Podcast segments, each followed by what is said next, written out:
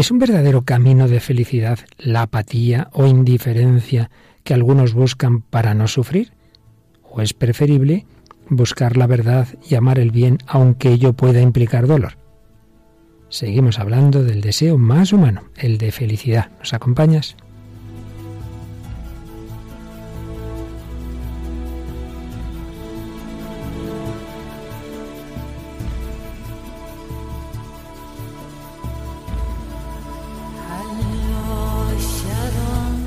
El hombre de hoy y Dios, con el padre Luis Fernando de Prada.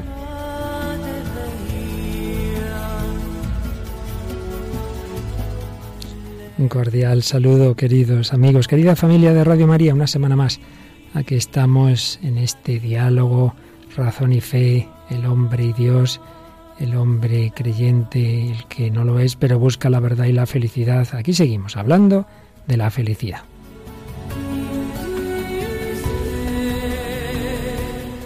Y aquí sigue con nosotros Paloma Niño. Un saludo, Palomita. Un saludo, Padre Luis Fernando, y a todos los oyentes.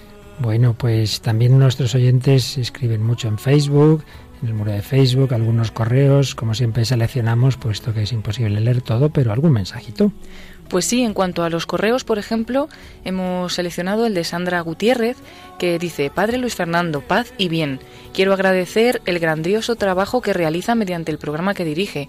Me encanta su programa y lo sigo todos los domingos a través de Radio María Nicaragua. Ya decía yo, digo los domingos. Es que es desde Nicaragua lo emiten. Exacto, lo emiten desde allí y allí pues lo escuchan a nuestro oyente. Dice, deseo acceder a algunos programas que no logré escuchar, agradeceré mucho si puede brindarme orientación sobre cómo descargarlos en podcast. Agradeciéndole de antemano y deseándole muchas bendiciones y logros en su encomiable labor, saludos, Sandra Gutiérrez. Pues muchas gracias, Sandra. Y ya que nos pregunta eso, Paloma, recuerda cómo es esto de de los podcasts en nuestra página web, ¿verdad? Eso es, hay que acceder a la página web de Radio María, www.radiomaria.es y más o menos a la derecha y abajo de la página aparece la sección de podcast. Entrando ahí, pues ya ven todos los programas, buscarían El hombre de hoy y Dios y ahí pueden descargarse los que quieran. Y además tenemos que decir que desde hace unos días es más fácil, más directo ese acceso porque antes se pedía registrarse, dar un correo, ahora si uno lo hace pues estupendo porque así también pues puede, puede recibir alguna comunicación que pueda interesar, pero si uno no quiere, pues directamente entra y se baja el programa que quiera, de los que subimos que no nos da la vida para subir todos, pero este sí tenemos voluntarios que nos lo suben. ¿Qué más tienes por ahí seleccionado? Pues luego, dentro de todos los comentarios en Facebook, he destacado algunos, aunque también hay que decir que había varios que nos decían que era muy bueno el tema que se estaba tratando últimamente, el tema de la felicidad. Y bueno, pues tenemos el de Maru Catena que dice, muy bueno el programa de ayer, como siempre, un saludo. Eridania García nos dice, tristeza y melancolía fuera de la casa mía, que es una frase de Santa Teresa, si no recuerdo mal. Eva Chávez Villa dice, debemos intentar alejar de nuestras vidas las tristezas y ser felices al máximo. Y Lina Díaz Tobar dice, no puede estar triste un corazón que alaba a Cristo. Esto no es solo porque estamos hablando de la felicidad, sino porque pusimos una frase del santo, o beato mejor dicho todavía, cuyo testimonio trajimos al programa anterior, el beato Pier Giorgio Frassati, que decía eso, que la tristeza no puede estar en el alma del católico. Pues esto es lo que le pedimos al Señor, que nos ayude a vivir con paz, con alegría, con felicidad. Vamos a seguir hoy en ese resumen de las grandes posturas sobre este tema y concretamente de los griegos. Y en el día pasado veíamos el hedonismo y empezábamos a ver un poquito el estoicismo y seguiremos con el estoicismo y planteamientos de tipo racionalista semejantes. Pero también, como casi siempre, traeremos una película moderna, concretamente después de la boda, traeremos música y concretamente aquí a Paloma le gusta bastante, hay un cantante de nuestra época, ¿verdad?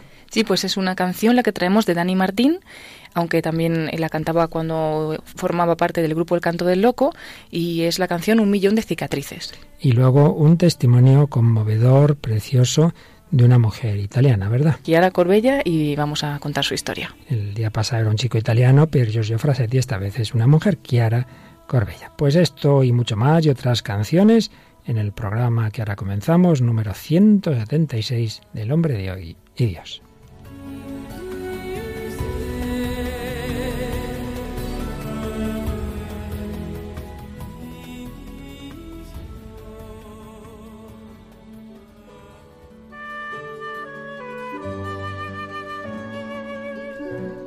Una de las filosofías que se extendió más, pues más o menos, cuando empezaba también a extenderse el cristianismo, es el estoicismo, el estoicismo, que parte de una filosofía materialista, panteísta, en la que se ve al universo como una especie de único ser, una única sustancia, que vendría a ser el fuego, fuente del dinamismo universal y del orden cósmico. Es un monismo, monismo viene de, de monos, de uno, porque habría nada más que esa única sustancia, un monismo materialista, no conciliable con la libertad de los individuos. Nos parece que somos libres, pero en realidad somos parte de una gran sustancia, de un gran ser. Esto luego se va a repetir a lo largo de la historia de la filosofía con muchos matices, por ejemplo en Spinoza va a decirse algo parecido muchos siglos después.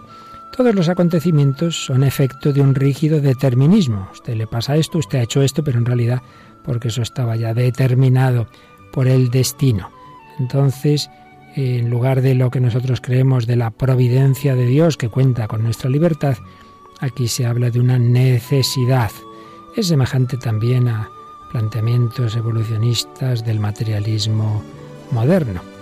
Y en este planteamiento de la, del estoicismo, el supremo bien es la virtud, que consiste en vivir conforme a la naturaleza el elemento característico de la naturaleza es el logos, que la, anima y la disciplina a la naturaleza. Entonces, la virtud que exige vivir conforme a esa razón del universo, someterse a los acontecimientos de la naturaleza, en definitiva, la resignación al destino. El hombre no puede cambiar los acontecimientos del universo, entonces, ¿qué puede hacer? Bueno, pues lo único que está en su mano es como estas cosas también las pasan, pues vamos a tomárnosla con calma. Busquemos la apatía, la impasibilidad, que yo no sufra porque pase esto, porque pase lo otro, porque me he roto un brazo, pues me he roto un brazo, pues ha muerto mi madre, pues mortales somos, pues nada, impasibilidad.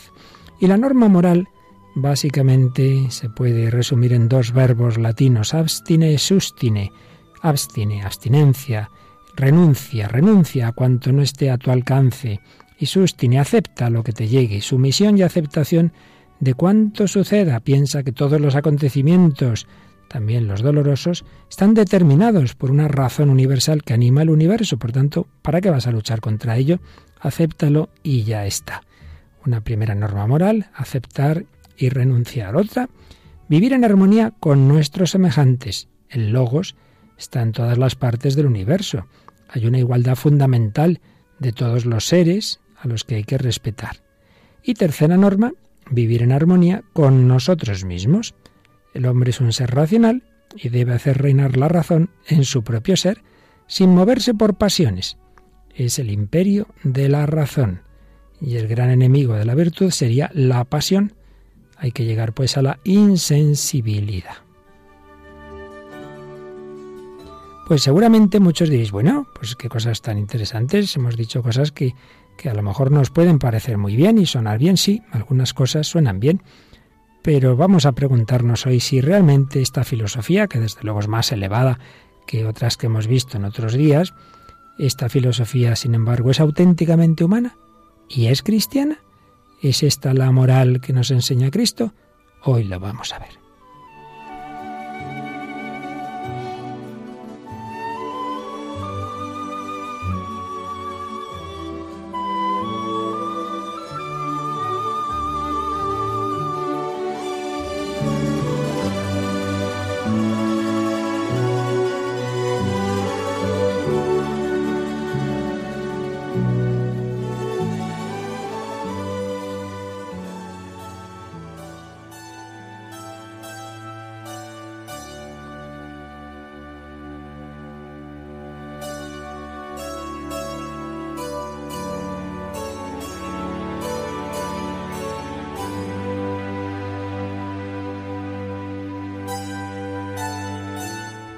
Pues vamos adelante, seguimos reflexionando sobre la felicidad, sobre el deseo.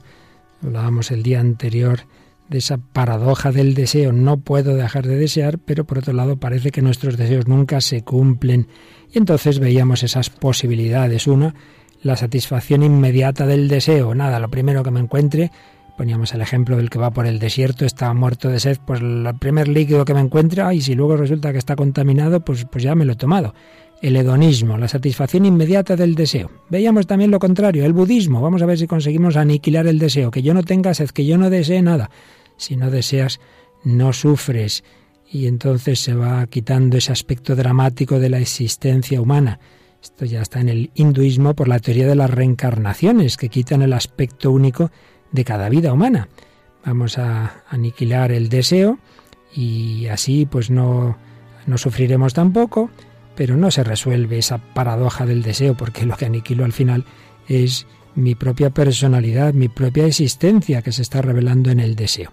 Y entrábamos en este tercer planteamiento del estoicismo y otras filosofías racionalistas que dicen, sí, sí, tengo unos deseos, los deseos no puedo matarlos, están ahí, pero vamos a ver si conseguimos simplemente movernos por la razón, vamos a, a navegar por encima de los sentimientos, por encima de las pasiones.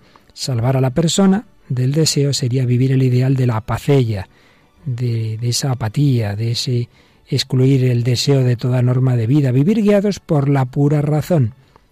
El deseo no se puede satisfacer ni aniquilar, pero podemos vivir por encima del deseo. Todos estos planteamientos al final tienen en común pues que se cree que no se puede alcanzar una gran felicidad. Entonces, por lo menos, bueno, vivamos tranquilitos, por lo menos.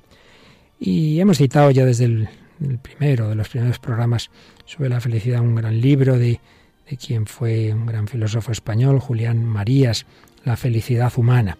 Y él ve cómo los griegos, pues, pensaban mucho en qué relación tenemos, qué dependencia o independencia respecto a lo que nos rodea, respecto a las circunstancias y señalaba la evolución, por ejemplo, de un Platón, para el que es tan importante lo que llama el eros, el amor, que es deseo de belleza y de engendrar en la belleza, partiendo de los cuerpos para llegar a las almas y de allí a las ideas, y finalmente a la idea de bien.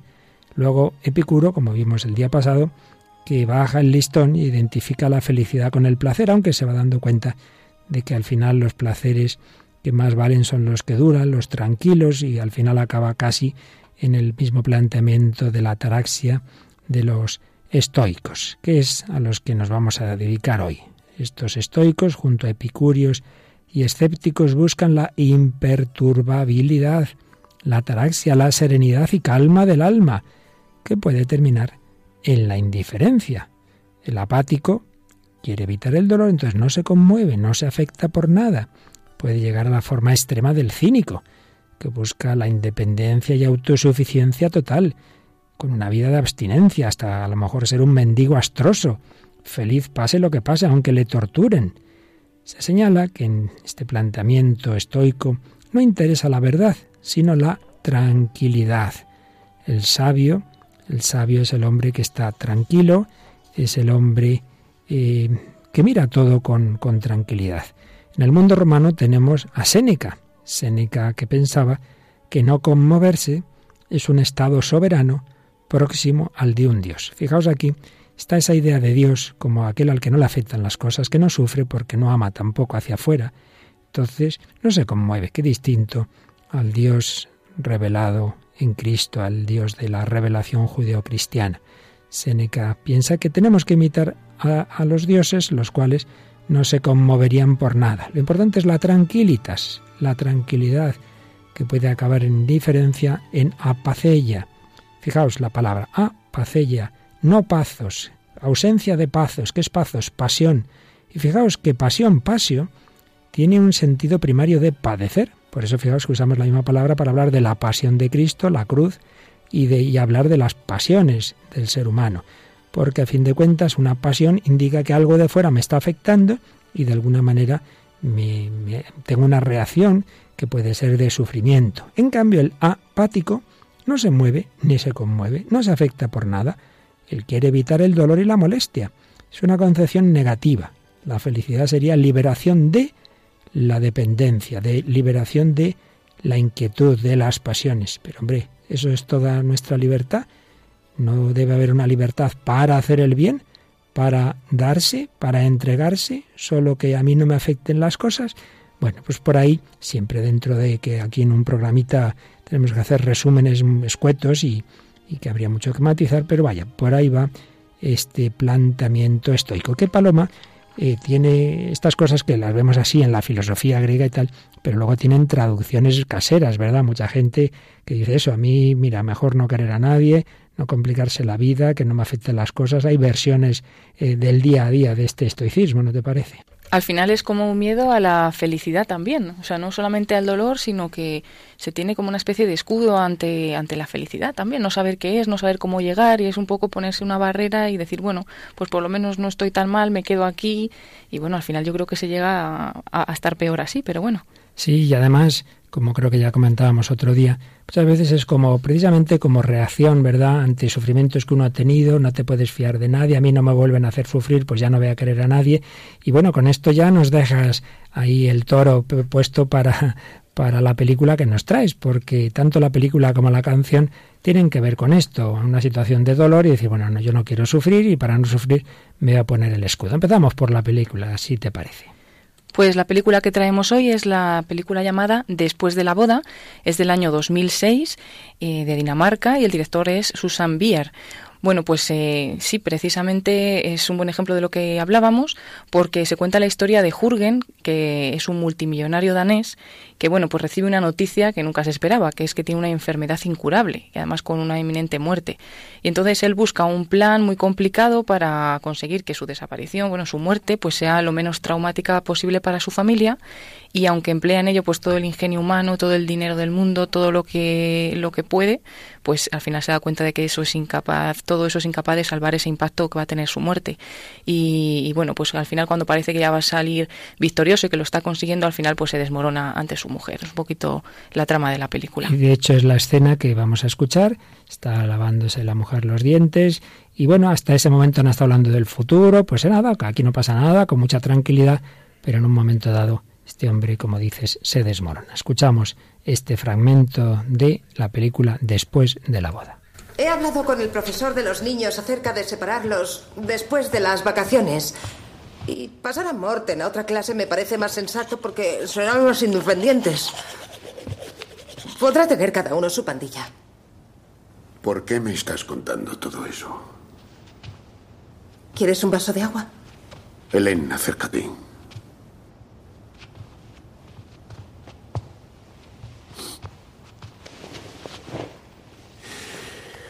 ¿Por qué me estás contando todo eso? Porque tenemos que decidirlo. ya no me necesitas, Helen. Todo está solucionado, ¿no? Ana y los niños. Jacob te ayudará. ¿Qué? Calla. No. Yo no voy a seguir adelante. Voy a seguir.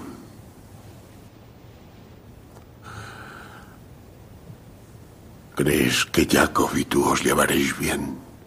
¿Eh? Calla. No. Me gustaría saberlo. Me gustaría saberlo.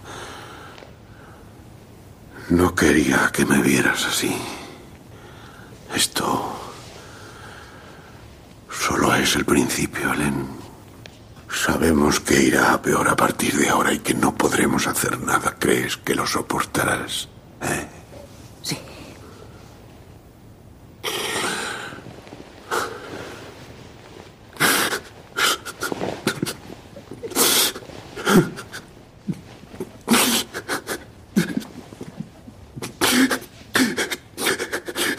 Me siento tan patético.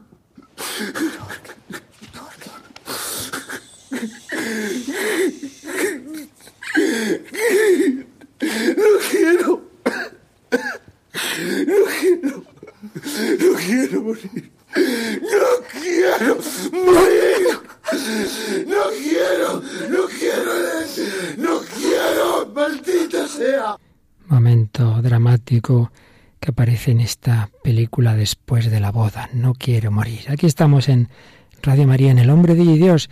Felicidad, sufrimiento, apatía, Muchas veces, de otras formas, quizá más suaves, tenemos esta actitud, no pensar en lo que nos puede hacer sufrir, no pensar en la muerte, no pensar en los problemas, no afrontarlos, pero así es como la avestruz, eso es taparse, pero, pero el problema sigue ahí y no podemos hacer como que no sufrimos por esto, por lo otro. A veces hay quien no quiere ni llorar y esto no es, no es camino. ¿Te parece, Paloma, que estas actitudes se dan en nuestro mundo? Sí, es una especie como de quedar alrededor de, ti mismo, que estás muy bien, que no pasa nada, pero en el fondo al final pues te estás guardando por dentro cosas que bueno, que a veces cuando se abre pues es normal, el dolor es eh, del ser humano, vamos a tenerlo todos y vamos a tener que pasar por diferentes cosas, pero que todo eso, por mucho que te lo guardes y que pienses que no está, pues que está y que hay que superarlo, entonces pues la manera no es eso, olvidarte, ponerte un escudo, etcétera. Hacer que, que no se sufre porque uno se vaya a morir o porque tus hijos vayan a quedar huérfanos, etcétera. No, no, ese no es el camino. Y de hecho, aunque ya anticipemos algo del final, pues nuestro Señor lloraba. Decíamos que muchas veces esto es como una reacción de defensa ante heridas que uno ha tenido. Y por ahí va también la, la canción que nos traes de, de Dani Martín. Pues sí, es justamente eso, se llama la canción Un millón de cicatrices y vamos a escuchar pues como el cantante dice que puso una barrera en su corazón ante algún daño que le habían hecho y bueno, pues que eso le llevó a estar más triste hasta que descubrió que no, que tenía que, abrirse y que aunque le hubieran hecho daño una vez, pues no significaba que siempre le fueran a hacer lo mismo. Él eh, lo canta Dani Martín, pero cuando participaba dentro del grupo El Canto del Loco, este grupo fue creado en el año 1994 por él mismo y también por otro más, por Iván Ganchegui. Luego en el año 2009 el grupo decidió darse un descanso y entonces aprovechó Dani Martín para dar un poco un impulso a su carrera musical en solitario. Ahora es un cantante, también es actor eh, español, compositor, eh, etcétera. Ha participado en muchos trabajos en cine, en series de televisión y tiene pues muchos álbumes con El canto del loco y también pues en solitario. Pues escuchamos esta, esta bonita canción, Un millón de cicatrices.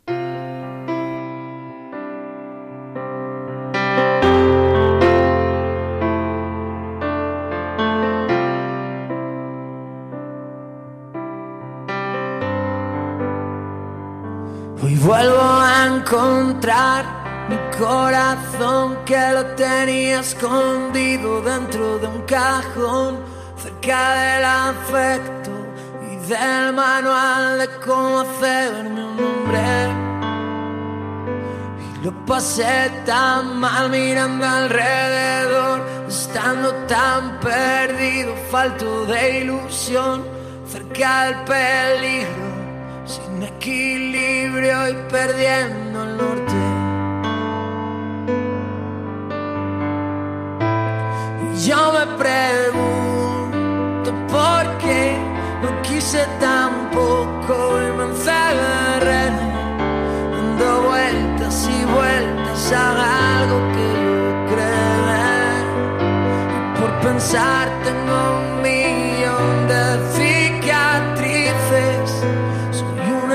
soy hipersensible, una barrera al corazón. No me gusta haber estado así de triste por paranoias y me hice esas heridas en mi interior que gran liberación siento hoy al recorrer poquito a poco el corazón que está más fuerte, sabe que quiere y ya no se esconde. Qué grande es verme hoy sin lo anterior, sintiéndome tranquilo, siendo lo que soy, inofensivo, sereno, amable y cariñoso.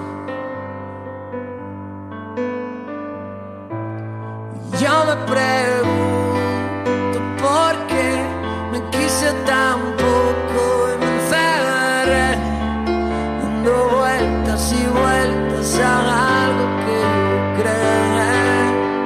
Y por pensar tengo un millón de cicatrices. Soy un escudo, soy. Destacamos algunas de las palabras de Dani Martín en esta canción. Dice, hoy he vuelto a encontrar mi corazón, que lo tenía escondido dentro de un cajón. Y hoy me pregunto por qué me quise tan poco y me encerré dando vueltas y vueltas a algo que yo mismo creé. Y por pensar tengo un millón de cicatrices, soy un escudo, soy hipersensible, una barrera al corazón. No me gusta haber estado así de triste. Por paranoias yo me hice esas heridas en mi interior. Sin embargo, qué liberación siento hoy.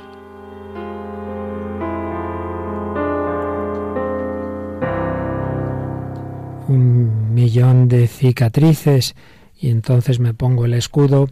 Pero no, a veces no hay más remedio, quizá. puede ser el último remedio, pero desde luego no es el ideal. Tenemos que, que amar y tenemos que comprometernos, aunque yo implique muchas veces esas heridas, esas cicatrices de guerra. Y en positivo, Paloma nos traes un testimonio que yo oí una vez contar eh, como en vivo, digamos, pero que tú has, has encontrado pues eh, escrito en internet de una mujer italiana que desde luego eh, estuvo dispuesta por amar a sufrir mucho y sufrió mucho, pero el camino del sufrimiento vivido con Cristo es sufrimiento, pero lleva a la gloria. Cuéntanos un poquito de, de quién estamos hablando. Sí, pues es Kiara Corbella y bueno, pues la recuerdan siempre con mucha alegría a pesar de todo ese sufrimiento. Vamos a contar un poquito su historia que va siempre unida a Enrico, su marido, eh, pues ellos se conocieron, Kiara y Enrico, en un viaje que hicieron a Meyugore en, el verano del año 2002. Es una historia muy reciente. Él acudió en un viaje con la renovación carismática y ella estaba de vacaciones allí en Croacia con unas amigas del instituto y se conocieron. Eh, Kiara también pues tenía la costumbre de rezar, era bastante religiosa y por lo menos dice que rezaba 15 minutos cada día con su hermana Elisa que era dos años mayor que ella, bueno, es dos años mayor. Su padre trabajaba en el sector turístico y eso pues le permitía ya hacer varios viajes, por eso estaba allí en Croacia. Y cuando conoció a Enrico en este viaje, ya tenía 18 años, él tenía 23 y se gustaron. Ella dice que nunca había salido con un chico, que incluso había rechazado a varios, pero que sí que al verlo pensó, este chico es para mí. Y ahí pues empezó un noviazgo que duró seis años hasta que se casaron. Eh, hubo un momento en su noviazgo en el que parecía que iban a romper, pero entonces Kiara volvió al lugar mariano donde se habían conocido y discutiendo con Dios un poco, pues le, le pedía explicaciones. Y le dijo, vuelvo aquí y me lo explicas. Le dijo, vuelvo a ir al santuario mariano y me, y me explicas lo que está pasando. Entonces allí mismo ella sintió una gran paz y la sensación de que Dios le decía, espérate y fíate. Con esa paz se reconcilió con Enrico y en diciembre de ese mismo año eh, tomaron un mismo director espiritual, el padre Vito. Él les acompañó en, pues, en todo ese recorrido del noviazgo y ya pues hasta que se casaron. Sin embargo, tuvieron un primer golpe en la familia, que es cuando llegó su primer bebé, a los pocos meses de casarse. En la ecografía, Kiara, que tenía entonces 24 años, veía a la pequeña María Gracia Leticia, que así le llamaron, pues eh, como cualquier otro niño, eh, chupándose el dedo, dando pataditas, pero no tenía caja craneal, era anencefálica y por lo tanto moriría al poco de nacer. Kiara se sintió identificada así con la Virgen María, iba a tener un hijo especial que moriría bajo su mirada y con el peso de anunciarlo a su marido, que aún no lo sabía, a Enrico, pues ella estaba con, con esa preocupación y temía como María el riesgo de ser repudiada. Sin embargo, bueno, pues ella acudió a Dios, eh, que había aprendido siempre pues a, a, confiarle sus problemas y cuando se lo comentó a su marido, le dijo, no te preocupes, es nuestra hija y la acompañaremos hasta donde podamos. Fue un embarazo feliz, solamente molestado por los que le sugerían el aborto, les dejaban caer que su hija pues no era realmente una hija, que no era una niña.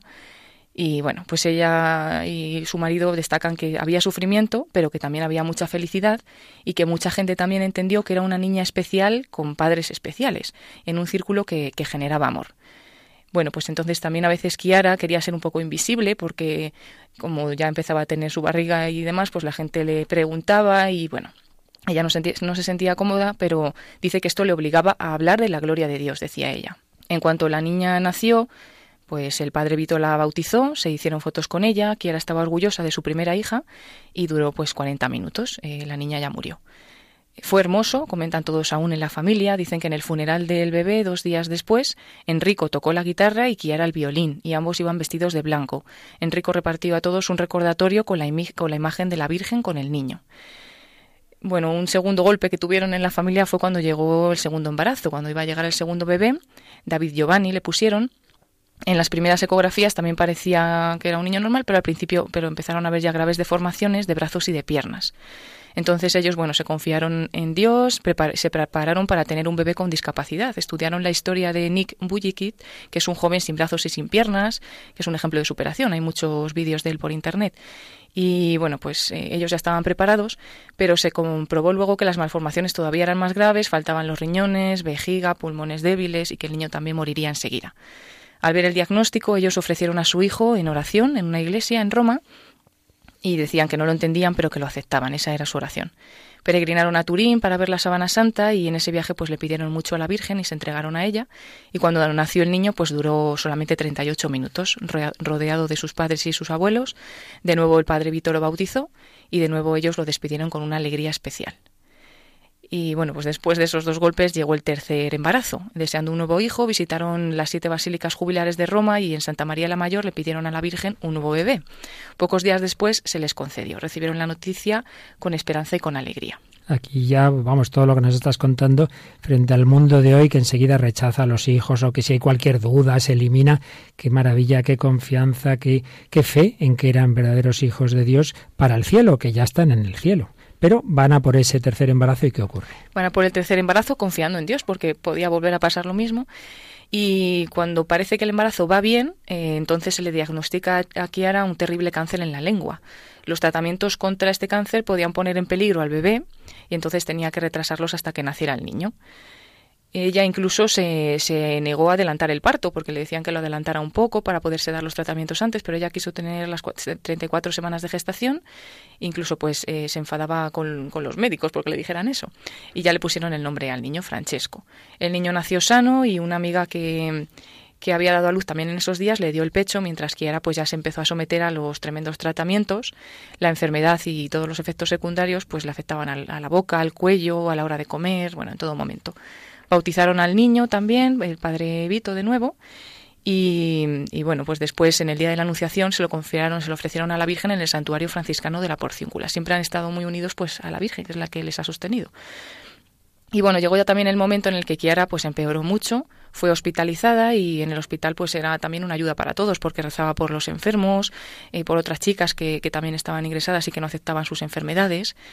Y al ver que ya se acercaban los últimos días de ella, porque cada vez estaba peor, los esposos eh, repitieron sus votos matrimoniales. Y ella continuamente decía, no me digáis cuánto tiempo me queda porque quiero vivir el presente. Pensaba que si le daban pues alguna fecha, algún plazo, pues el demonio la podía tentar con más fuerza y ella se centraba pues en el presente, en el día a día y en lo que tenía en ese momento. Y bueno, como ya fallaba todo lo humano, decidieron volver de nuevo al lugar donde se habían conocido lo anunciaron por un correo a todos sus conocidos, amigos, y muchos les acompañaron en, ese, en esa peregrinación y ahí de nuevo se ofrecieron a la Virgen. Eh, les dijeron a todos sus amigos que querían que vinieran con ellos, que fueran con ellos para darles el secreto que ellos habían tenido durante todo este tiempo, que es que sin María nada de lo que les había pasado lo habrían podido superar, pero que con María lo, lo habían podido superar todo.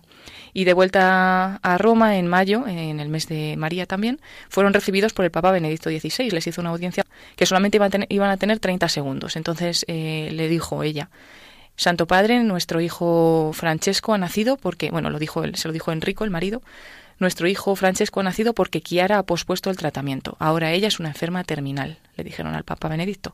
Él se emocionó y abrazó a la chica. Pasó sus últimos momentos rodeada de amigos en la fe, de su familia, todos en oración, y que bueno también con el padre Vito rezaban los salmos que se rezan cuando los peregrinos se acercan a Jerusalén y Kiara murió a los 28 años.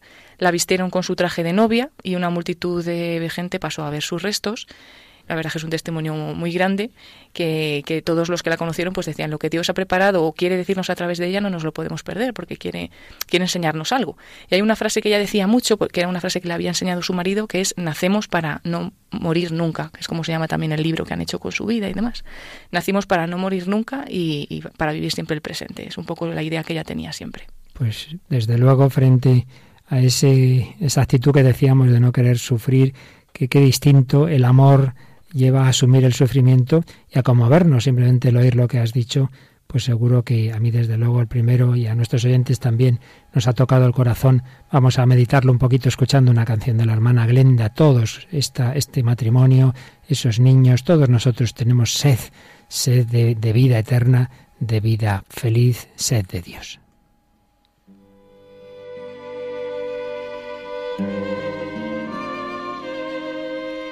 Tengo sed.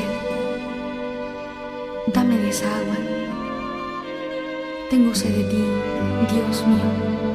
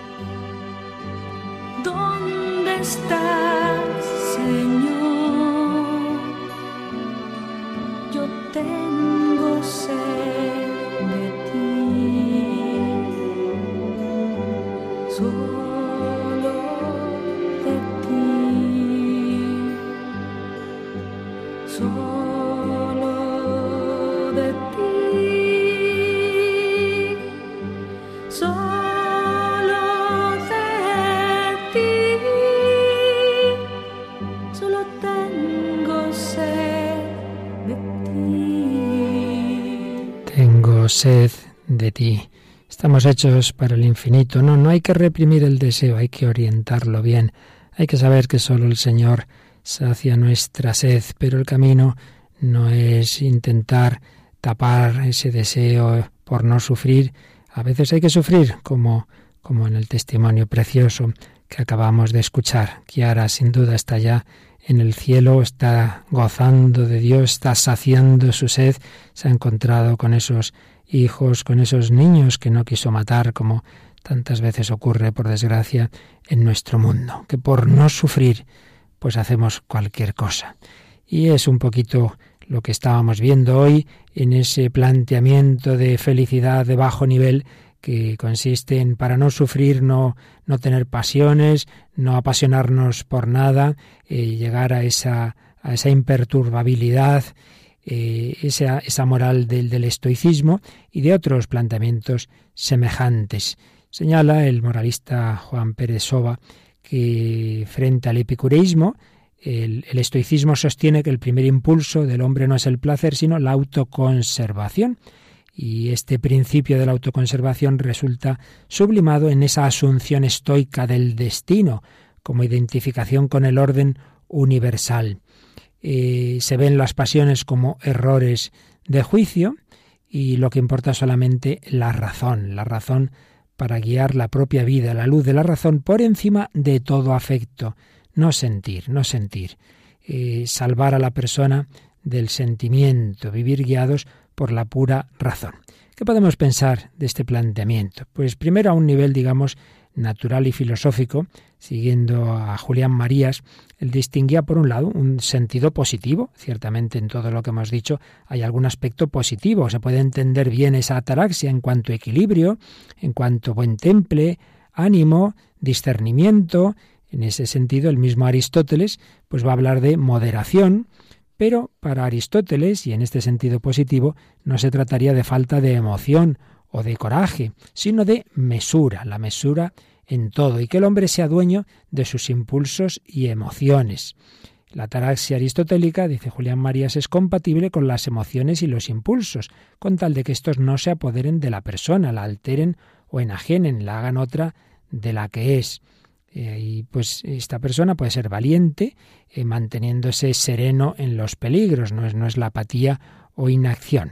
Por tanto, podría tener un, sentido positivo, pero también y más bien un sentido negativo. Hay una famosa frase del latino Horacio que decía, si el mundo se hunde roto en pedazos, las ruinas lo herirán impávido a, la persona pues así con este planteamiento. Ya se puede hundir el mundo roto en pedazos que yo me voy a quedar tan tranquilo, hombre. Eso no es ni humano ni mucho menos cristiano. Y a veces hemos pensado que sí, que el cristianismo es ese, y nos enseña a no sufrir por nada, no, no va por ahí. Por eso señala Julián Marías que algunas actitudes que han solido entenderse como propias del cristianismo en realidad son adherencias griegas, pero no son cristianas. Tampoco lo es la, la hostilidad al placer, a la pasión, al entusiasmo, a la carne. Pero sí, si nosotros creemos en el verbo hecho carne, si creemos en y esperamos la resurrección de la carne, si el primer milagro de Cristo fue el convertir el agua en vino, y si el propio Jesús, ese, ese hombre que es Dios, ese Dios que se ha hecho hombre, es un hombre con sentimientos y es un Dios que llora. Veíamos esa película en que eh, no querían llorar hasta que ya no puede más.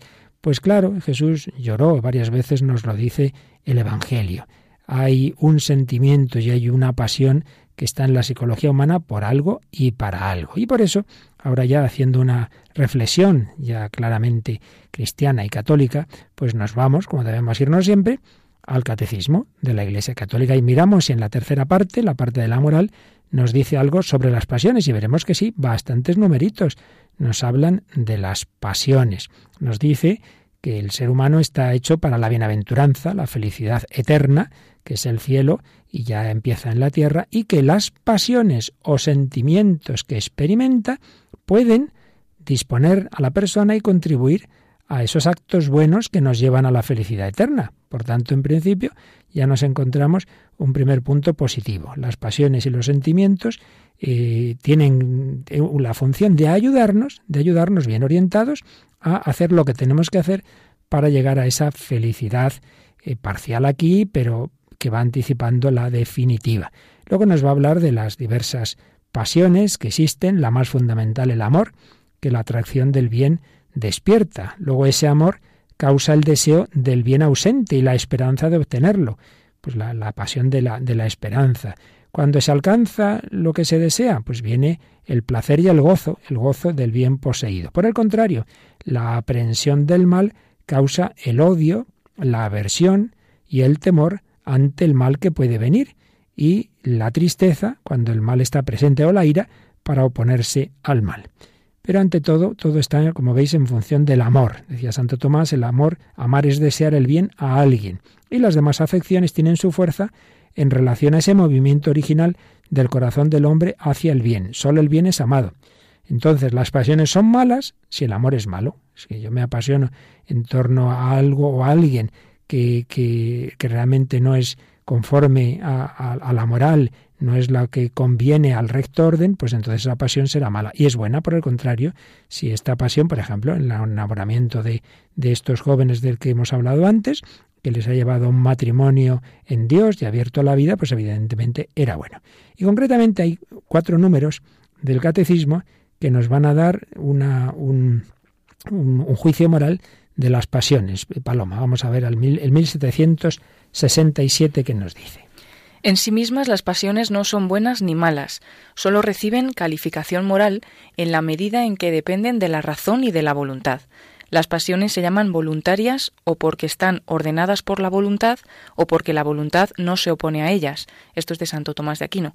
Pertenece a la perfección del bien moral o humano el que las pasiones estén reguladas por la razón. O sea, primera idea, que uno sienta pues amor, ira, eh, tristeza, en fin, las diversas pasiones, en principio no es ni bueno ni malo, pues yo lo siento. Otra cosa es que yo con mi voluntad, con mi voluntad ordeno esos sentimientos y veo que, que, son buenos para hacer lo que tengo que hacer, pues muy bien, los voy ordenando o rechazándolos si veo que son algo malo. Pero a continuación, el 1768 añade. Los sentimientos más profundos no deciden ni la moralidad ni la, santidad de las personas, son el depósito inagotable de las imágenes y de las afecciones en que se expresa la vida moral. Las pasiones son moralmente buenas cuando contribuyen a una acción buena y malas en el caso contrario. La voluntad recta ordena al bien y a la bienaventuranza los movimientos sensibles que asume. La voluntad mala sucumbe a las pasiones desordenadas y las exacerba. Las emociones y los sentimientos pueden ser asumidos en las virtudes o pervertidos en los vicios. Viene a desarrollar la idea del número anterior. Eh, uno puede eh, se- ayu- ayudarse de ese sentimiento pues para hacer algo bueno o al revés, tiene que luchar, por ejemplo, uno se enamora no de su mujer, sino de otra persona, de otra mujer, entonces tiene que luchar contra ese sentimiento y no decir, ah, es más fuerte que yo. Hombre, no. No, no, no. Una cosa es que ese sentimiento está indicando algo que no puedes ignorarlo, no puedes hacer como si no lo tuvieras, pero otra cosa es que signifique sin más que te dejes llevar. De eso nada. Es como el que dice, ay, es que me han puesto al lado de uno que tenía la cartera abierta, pues claro, tenía que robar, hombre. Eso, eso no es ninguna, ninguna justificación. Y ya los dos últimos números, pues dan una, un, un avance muy interesante. El 1769. En la vida cristiana el Espíritu Santo realiza su obra, movilizando el ser entero, incluidos sus dolores, temores y tristezas, como aparece en la agonía y la pasión del Señor. Cuando se vive en Cristo, los sentimientos humanos pueden alcanzar su consumación en la caridad y la bienaventuranza divina. Aquí se nos está diciendo que la santidad no es simplemente que yo veo con la razón lo que tengo que hacer y con la voluntad lo hago, aunque luego mis sentimientos me digan todo lo contrario. Bueno, pues habrá veces, como acabamos antes de poner algún ejemplo, en que uno tenga que luchar contra esos sentimientos, pero desde luego no es el ideal. El ideal es que todo mi ser, todo mi ser, también mis sentimientos, también todas esas tendencias hasta subconscientes, podemos decir, todas ellas vayan ordenadas por el Espíritu Santo al servicio del bien. Y tenemos el ejemplo de Cristo, como el propio Señor pues tiene unos sentimientos, unos sentimientos que, que están integrados bajo su voluntad y con los cuales pues Él nos muestra su amor. Y es la idea que también remarca el último número, el 1770. La perfección moral consiste en que el hombre no sea movido al bien solo por su voluntad, sino también por su apetito sensible, según estas palabras del Salmo. Mi corazón y mi carne gritan de alegría hacia el Dios vivo. Fijaos, aquí está la clave y aquí está ya el último juicio del estoicismo. La perfección moral consiste en que el hombre no sea movido al bien solo por su voluntad. No, yo fríamente veo esto. Bueno, pues, pues habrá veces en que, bueno, pues algo es algo. Pero el ideal no es ese, es que también todo mi ser, hasta mi cuerpo, mi corazón y mi carne, gritan hacia el Dios vivo, que todo mi ser, mis sentimientos, mi corporalidad, quieren, desean a Dios, desean hacer el bien. Por tanto, no es, no es el camino ese ignorar los sentimientos, no es el camino esa hostilidad a la pasión, sino encauzarlas, educarlas, poner el sentimiento, poner el instinto, poner el cuerpo, poner la pasión, todo, ponerlo al servicio del amor. Ese es el, el ideal cristiano. El ideal estoico, vaya, está mejor que otros desde luego, eh, podemos considerarlo en cierto modo un elevado ideal de vida, pero al final es una propuesta, dice Peresova, profundamente inhumana. Es el heroísmo de la aceptación resignada de una fractura interior, de una separación entre mi deseo íntimo y la decisión personal. Yo desearía esto, mi decisión es la otra, pues acepto que esto es así. Ese héroe moral cumple un destino como se interpreta un papel, pero sin la esperanza de una plenitud, pensando que mi deseo de, felicidad, de amor, nunca se va a cumplir. Nosotros no creemos eso.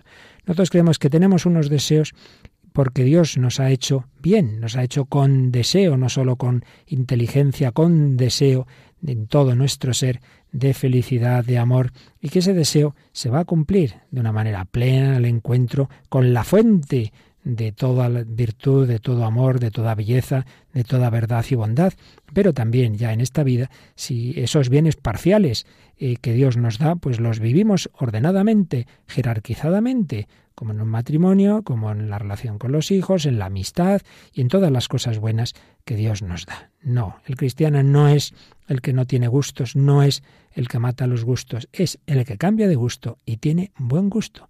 Es aquel cuyo sentimiento ayuda a su voluntad a amar verdaderamente. Pues así se lo pedimos al Señor que nos ayude a beber y a repartir el agua verdadera, el agua limpia del amor de Dios, el agua limpia del Espíritu Santo.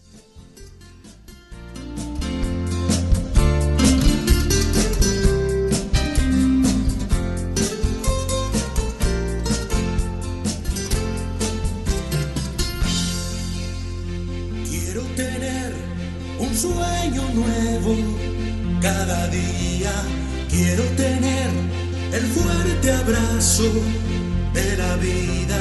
Quiero tener un sueño para contarle al aire. Quiero tener una razón para morir por alguien.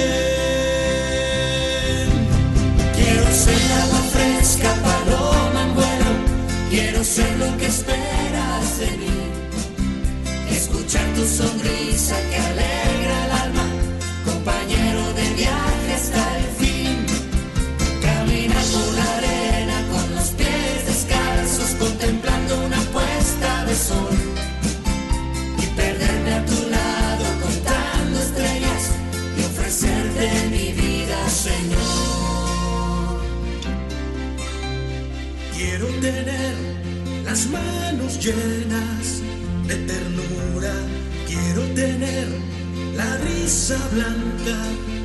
Quiero tener un cuento para contarle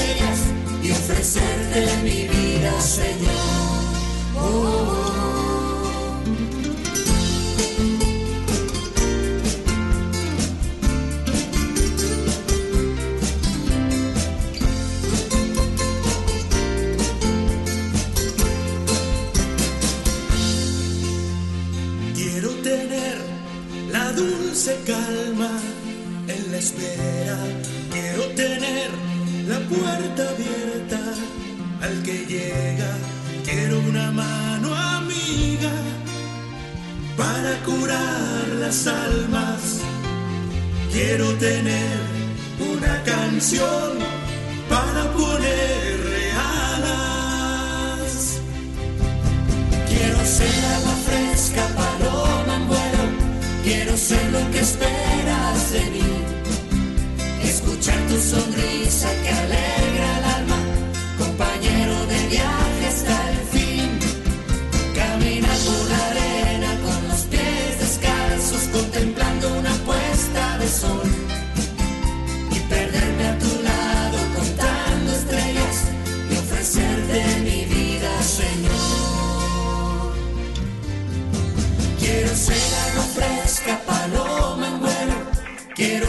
que esperas de mí.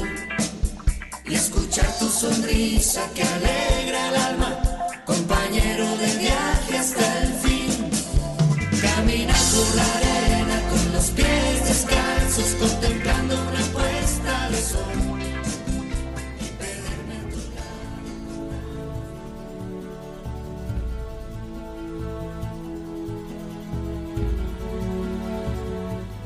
contemplando una puesta de sol, un reflejo de la belleza infinita, deseo de verdad, de felicidad, de bien, de bondad, todo ello es bueno, no matemos, no reprimamos, encaucemos, dirijamos todo nuestro ser al servicio de la verdad, del amor, al servicio de Dios. Pidamos al Señor, pidamos al Señor Jesús un corazón como el suyo, sentir rectamente, no no sentir, sino sentir conforme al amor de Dios y al amor del prójimo. Pues decirnos qué pensáis de todo esto, contarnos vuestras opiniones, vuestros testimonios, como siempre en el correo electrónico del programa.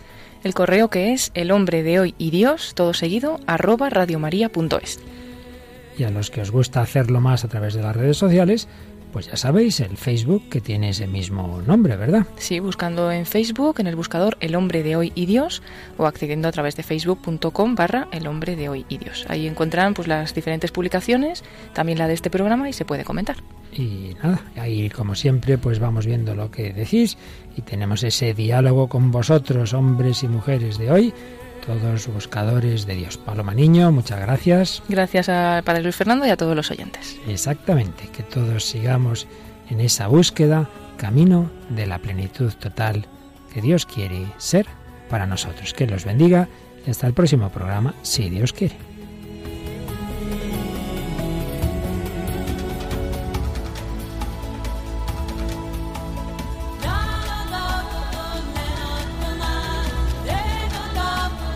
Así concluye El hombre de hoy y Dios, un programa dirigido en Radio María por el Padre Luis Fernando de Prada.